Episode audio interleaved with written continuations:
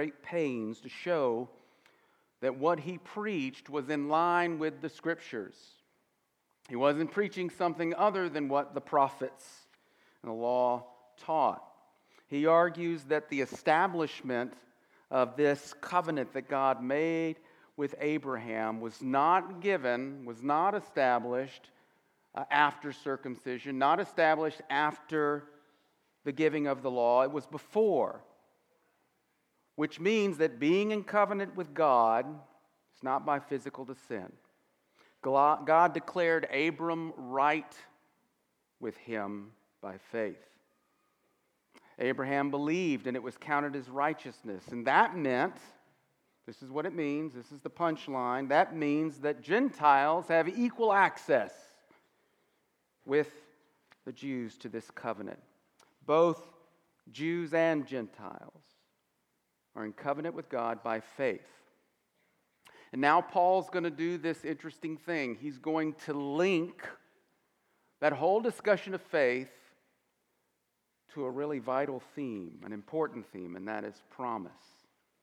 What we get here, let me just say this what we get here, just to be clear, it is not simply that Abraham is this great example of faith. That's not the only thing that Paul is saying. And probably the more important thing that Paul is saying is the Abraham of faith, that this comes by faith, this justification by faith, right? This being in covenant with God by faith. It's shorthand. It's shorthand for what God is going to do through this promise that Paul links to faith. If you'll stand with me for the reading of God's word, we'll read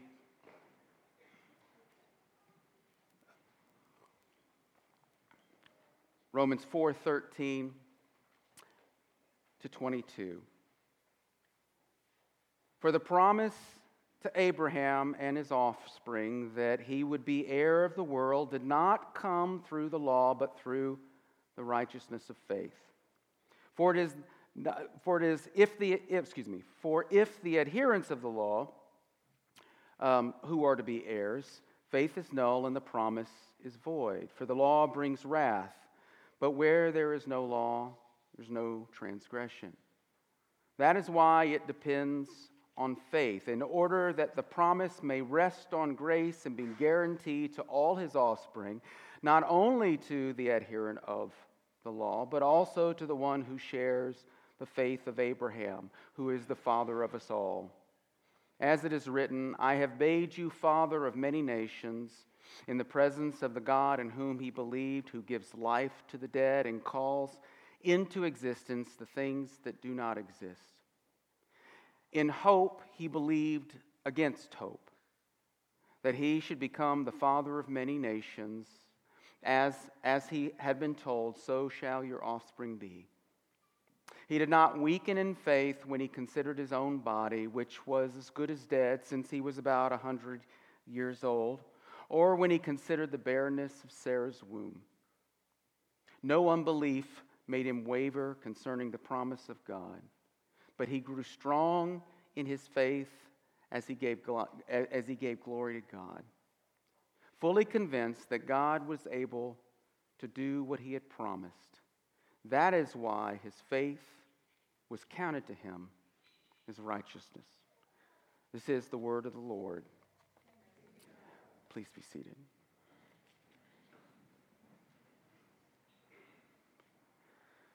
Father, we thank you for this word that you've given to us. And Lord, I pray that as this word is proclaimed, Lord, that you would let everything that is meaningless just fall to the ground.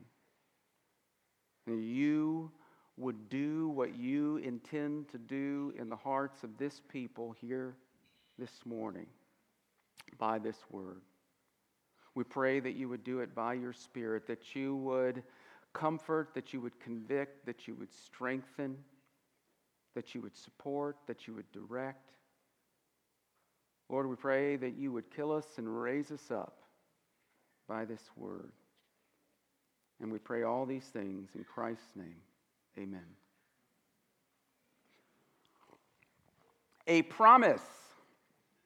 Promise. What does that word mean?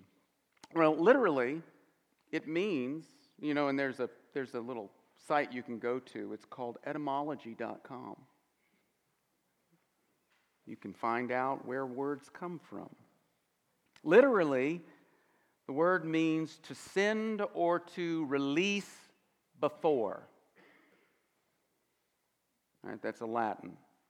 A promise is something sent out before it's there. So, whatever it is, it's not present now, but it will be. Promise. When you make a promise to someone else, that's kind of what you're saying. You're saying, I'm sending something to you. I haven't sent it to you yet, but I promise, right? I will. That's the idea. I'm giving you an assurance that whatever it is, it'll arrive. I got a um, email from Amazon. First email told me that what they were going to send me would be here on a yesterday. But then I got an email yesterday that said, oh, things have changed. Now I don't get it till Tuesday. I know. Lame. They didn't keep their promise. Typically, when we think of a promise, what we have in mind is something beneficial, something that you desire, something that you long for, something that you need. I mean, you can promise other stuff, right?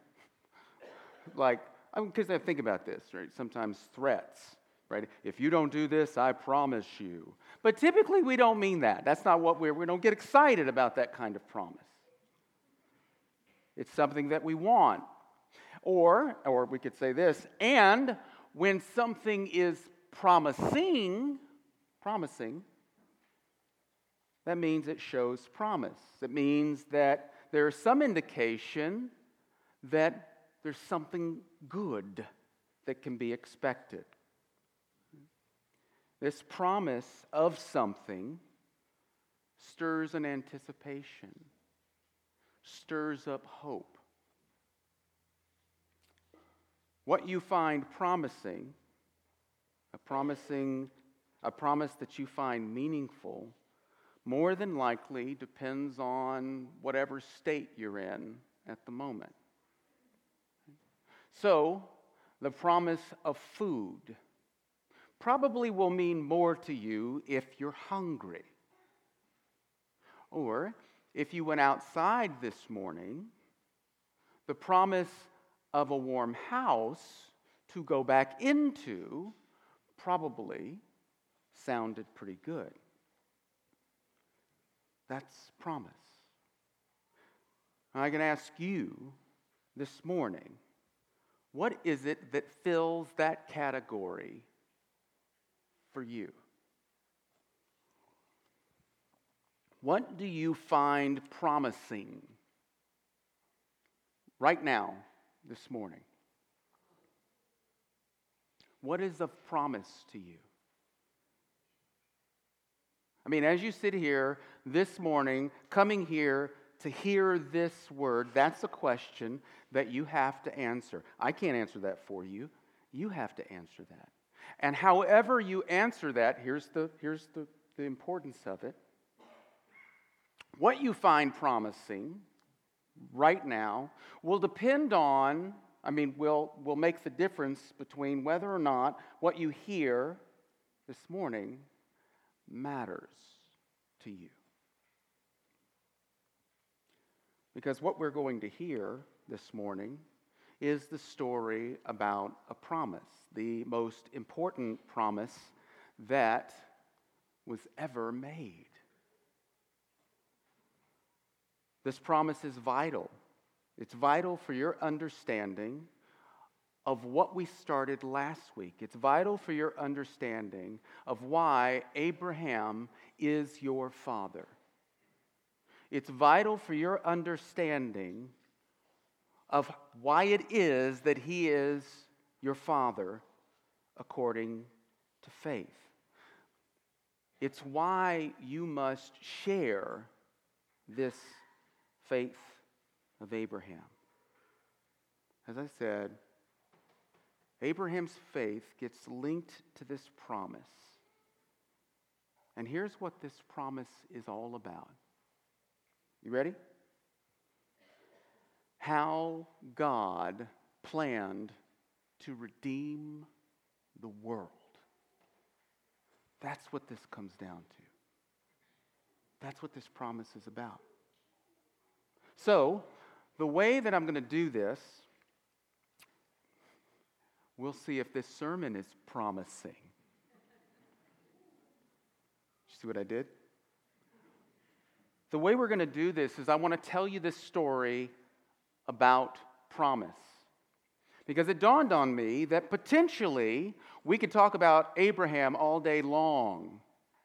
Right? We could talk about chapter 4 all day long, but we may be missing some pieces. You may not really, maybe in a while since you heard the story of Abraham. But I want to tell you this story because it's the superstructure underneath everything Paul has been ta- talking about. So, you know what we're going to do? We're going to do a quick run through the first 22 chapters of the Bible.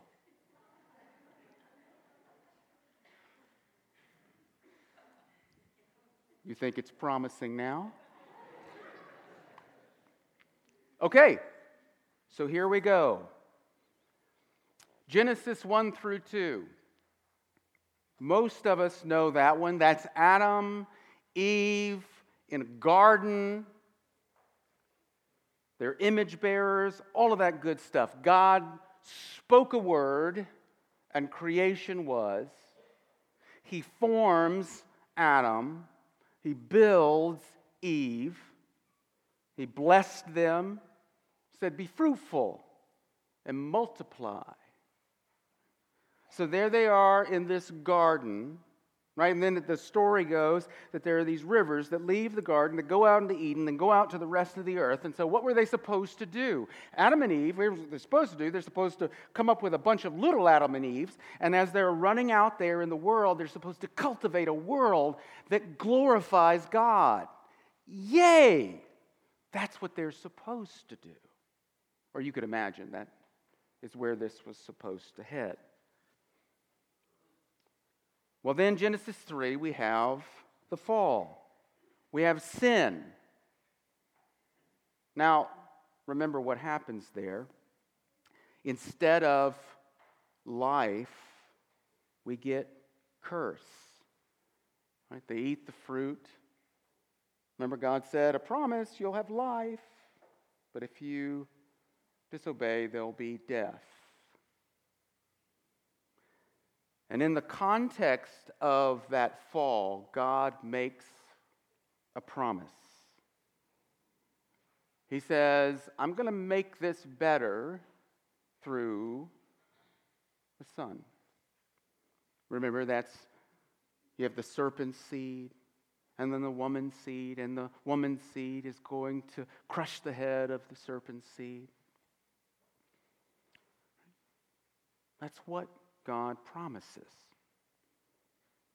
But in the meantime, Adam and Eve are sent out from the garden out into Eden. They're pushed out. No longer in the garden, out in Eden. And then they have two sons Cain, Abel. Cain offers an offering, no good. Abel offers an offering, yes. Oh, we have a son, good, wonderful. We think. And then Genesis 4 rolls around. What happens in Genesis 4?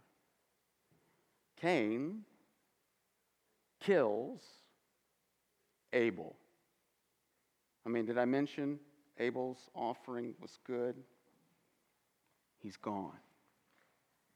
And then God does something there. Cain kills Abel. God curses him and drives him now from Eden out into the rest of the earth, the land, the world. In the meantime, Adam and Eve have another son, Seth. And in those days, the people called on the name of the Lord. And then we have a genealogy lots of fathers and sons. And it filters all the way down to one particular son, Noah. And then you know what his name was uh, about, why he called him that. His father, Lamech, said, Hey, this one will set us free, will give us relief from this curse. Yay. So, what happens after that? Well, then we have Genesis 6 and 7. Did, you know, did humanity rise? No, it's all evil all the time. That's the way that Genesis 6 describes humanity. And then we have a flood. Now, this is important because you remember what happened with the flood, right? Now we, we have the waters rising, rising, rising. They cover mountains that covers the earth. So here's what we've got. We've got the fall. God drives man out of the garden, out in the Eden. Then we have God driving man out of Eden, out into the earth. And now we've got God driving man out of the earth into the sea. Waters covering the earth. Get it? We've got a decreation. Everything seems to have gotten rolled back. That's Genesis 1 language. Waters covering.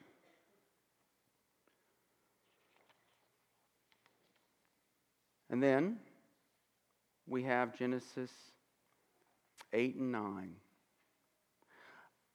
Out of that sea, out of that water, God saves Noah and his family. And they're out in the ark. And after all of those days, the waters begin to dry. Now we've got dry earth, dry land again. God calls them out. You know what he says to them? He blesses them and says, Be fruitful and multiply. Oh my goodness, what does that sound like? We're back.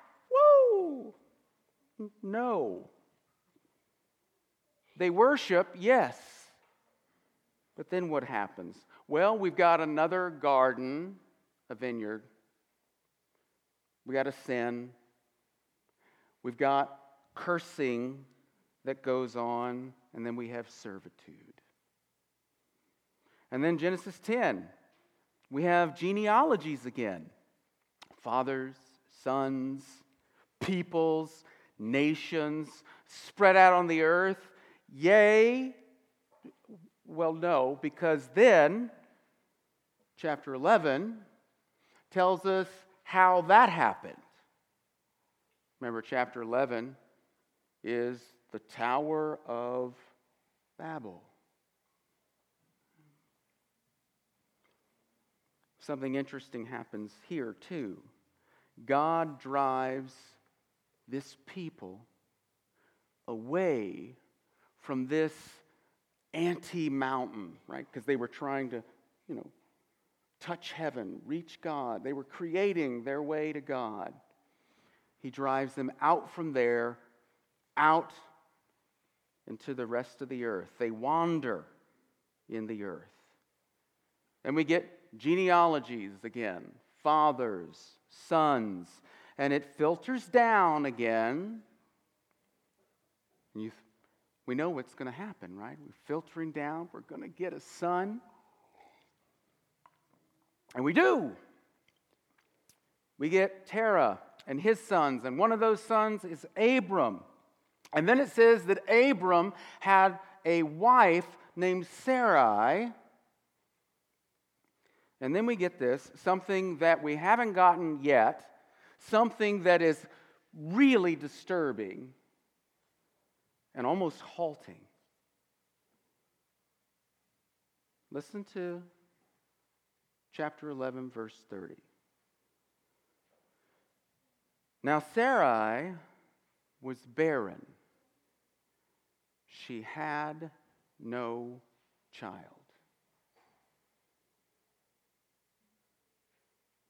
You have, you have to get the full import of this. 11 chapters have set our expectation. We're waiting for a son because it's through a son that God is going to fix all of this. And now we get down to chapter 11, and all hope is snatched away. Because now, not only do we have corruption and decay, death, darkness, doesn't say that, but that's the description death, darkness. But now, we don't even have a son. I mean, do you get this? With that little sentence, that little statement, that little bit of data about Sarai, she's barren. She has no child. What's being telegraphed to you is oh no. How does this thing get pulled out of the nosedive that it's in right now? That is what this first 11 chapters sets up for you. And then we have this. In Genesis 12, here's what we see. Into that death and darkness, out of that sort of sea of humanity that's out there wandering away from God, separate from God, death, right?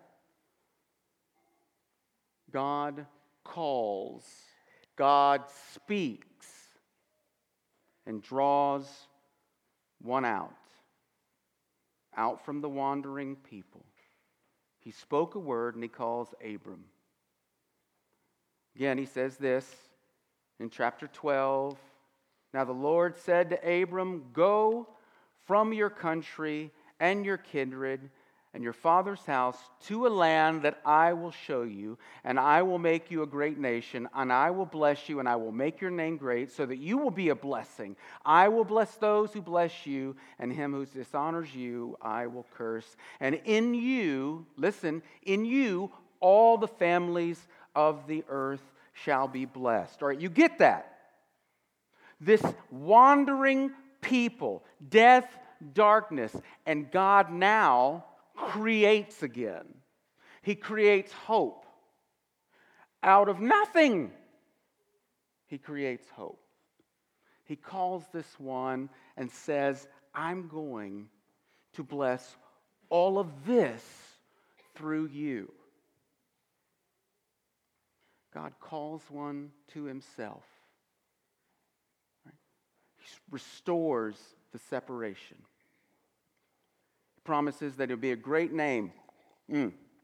Excuse me, a great nation. Remember, God has been saying, um, uh, be fruitful and multiply, but now God promises to do the multiplying. You see that? He blesses them. Right now, here's the connection with 128 and 9 1. God blessed Adam and Eve. He blessed, um, blessed uh, Noah and his family. Here we have a new beginning.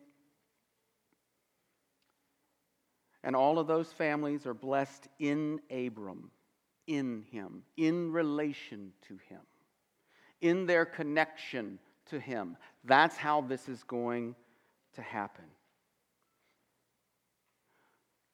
In Abram, God is promising how he is going to rescue the world, how he is going to deliver creation and his people. In Genesis 15, that's what we saw last week. Abraham said, I don't have a son. He still feels the pinch of this dilemma. I don't have, how are you going to do this? I don't have a son. I'm going to have an heir, but I'm, I don't, it's not going to be a son.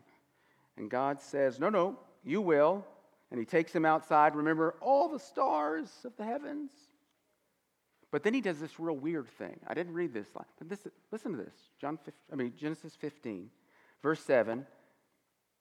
And he said to them, I'm the Lord who brought you out from Ur of the Chaldeans to give you this land to possess. But he said, O Lord uh, God, how am I uh, to know that I shall possess it? And he said to him, Bring me a heifer three years old, a female goat three years old, a ram three years old, a turtle dove, and a young pigeon. Apparently, that's how we get promises. We bring some animals. But it doesn't stop there. He brought all these, he cut them in half, and laid each half over against the other, but he didn't cut the birds in half. So we got animals cut in half, set aside right, from one another. And then you know what happens. This is interesting. Verse 12 says, Abram fell into a deep sleep, kind of like Adam did.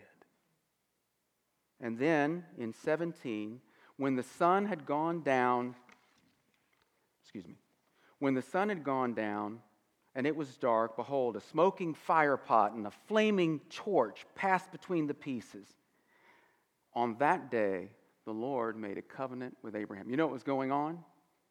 Normally, two parties would go through those pieces because they're making a covenant, right? And it's like, hey, as surely as these two pieces are dead as a doornail, so may it be I, me, if I don't keep this covenant. But only God went through, not Abram. This is sort of unilateral. God is saying, I will make sure that this happens.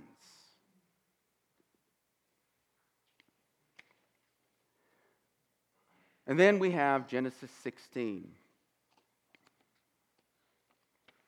And don't worry, let me just say this to you right now, right? Don't worry. What will follow is not a long exposition of chapter 4. So everybody just get comfortable. We're on. We're, we'll.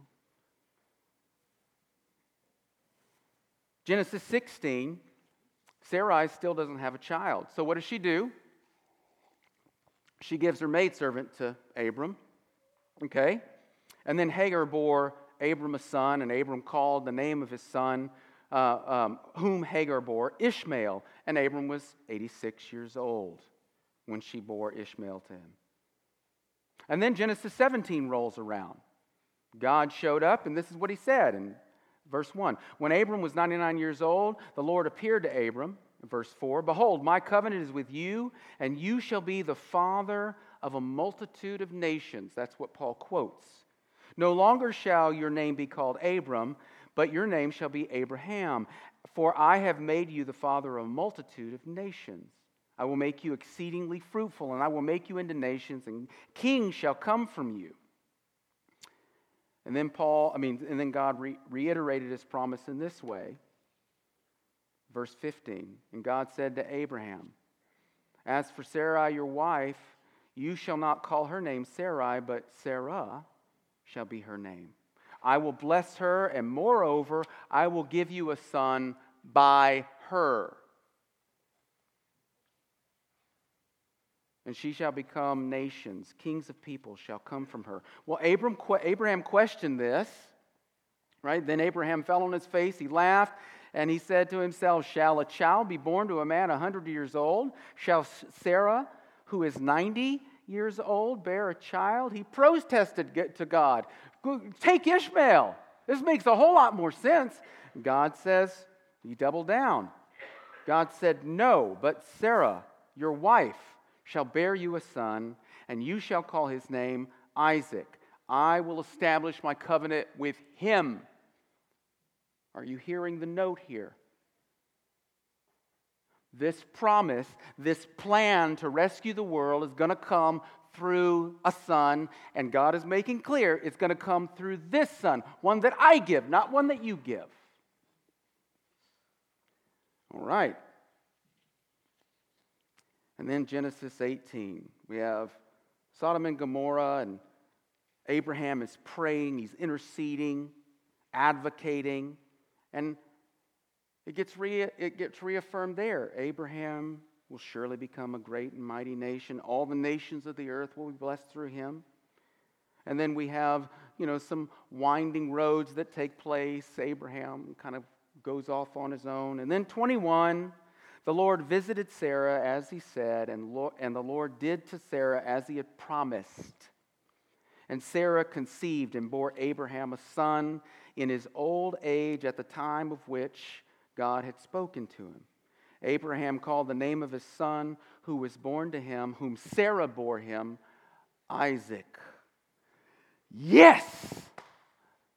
Finally, we've got him.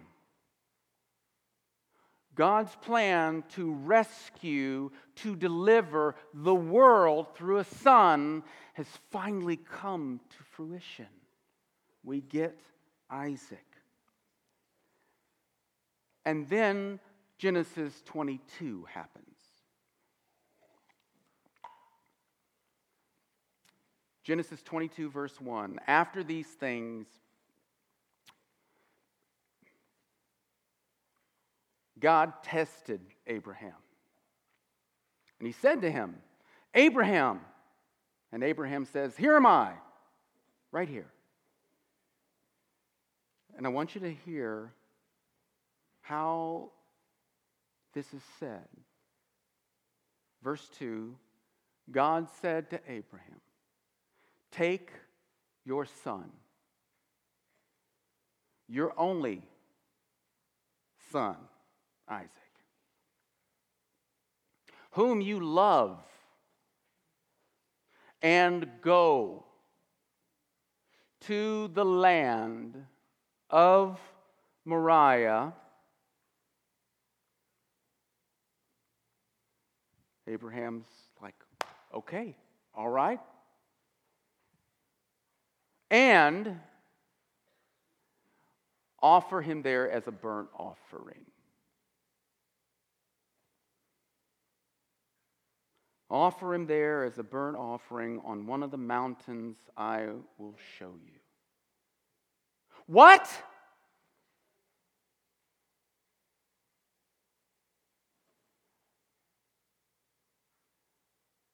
the Son, through whom God's plan to rescue the world has come. And now, God says, sacrificing. Does anybody remember Genesis 11? Darkness, death, And then I want you to hear what Abram did. Verse 3. So Abraham rose early in the morning, and he cut wood for the burnt offering, and he arose and he went to the place which God told him. And then you know what he did? He laid the wood on Isaac's back. And then Abram, Abraham, he took in his hand the fire and the knife. So both of them, he and Isaac, went together. And then Isaac asks, Hey, where's, where's the lamb? And Abraham said to Isaac, his son, that he was going to sacrifice. God will provide for himself the lamb for a burnt offering, my son. There's a little double meaning there. And then it repeats. So they both, both of them went together. It is not as though Abraham got everything ready out of the sight of Isaac, and then they just showed up there together. He had to look his son in his eye, he had to speak to his son face to face, answering questions. And don't let the humanity of that escape you.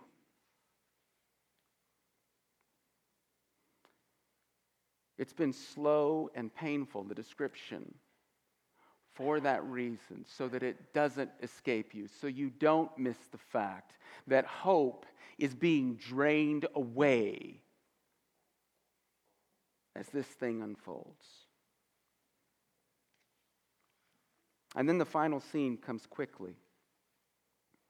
When they came to the place of which God had told him, Abraham built the altar there. He laid the wood in order and bound Isaac his son and laid him on the altar on top of the wood. And then Abraham reached out his hand. He took the knife to slaughter his son. He was ready to go. And then the angel of the Lord called his name. He says again, Here I am. Just as he did at the beginning. Do not lay a hand on, your, on, on the boy or do anything to him, for I know that you fear God, seeing you have not withheld your son, your only son, from me. And then this whole saga ends with a reiteration of the promise in verse 15. And the angel of the Lord called to Abraham a second time from heaven and said, By myself I have sworn, declares the Lord, because you have done this and have not withheld your son, your only son, I will surely bless you. And I will surely multiply your offspring as the stars of heaven and as the sand that is on the seashore. And your offspring shall possess the gate of his enemies. And in your offspring shall all the nations of the earth be blessed because you have obeyed my voice. This is the promise all hope of saving the world from a dark fate in Genesis 11, all the, the, the, expectation of deliverance hinged on the story of this promise. And this is the story that Paul is telling. Is that story compelling to you? Or is it just a story? You have to answer that question. Right now, that is, that is what God is doing with you, pressing you against the wall. You have to answer whether or not that story is compelling to you. Does it matter to you? Well, to a degree, that is going to depend on whether or not you see yourself as a part of that scattered people with no hope.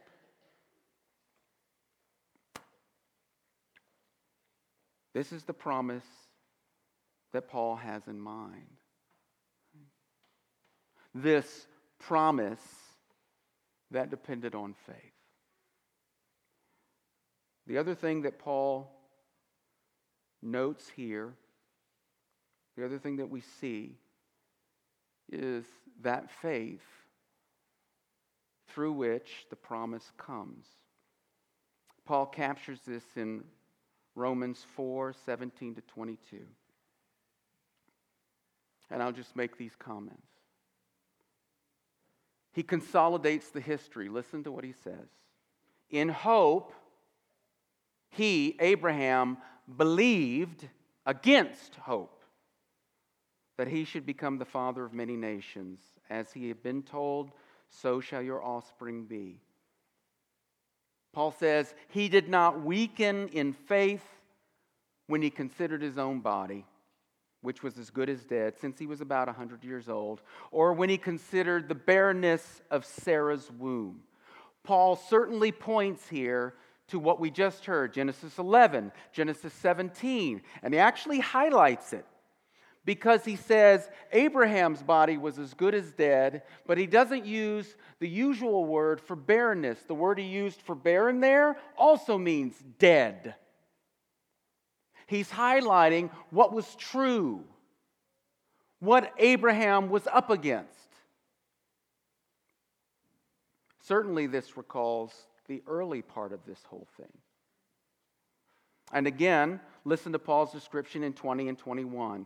No distrust made him waver concerning the promise of God, but he grew strong in his faith as he gave glory, fully convinced that God was able to do what he had promised. No distrust, no wavering, growing strong, fully convinced. Is that what you remember about him, Abraham?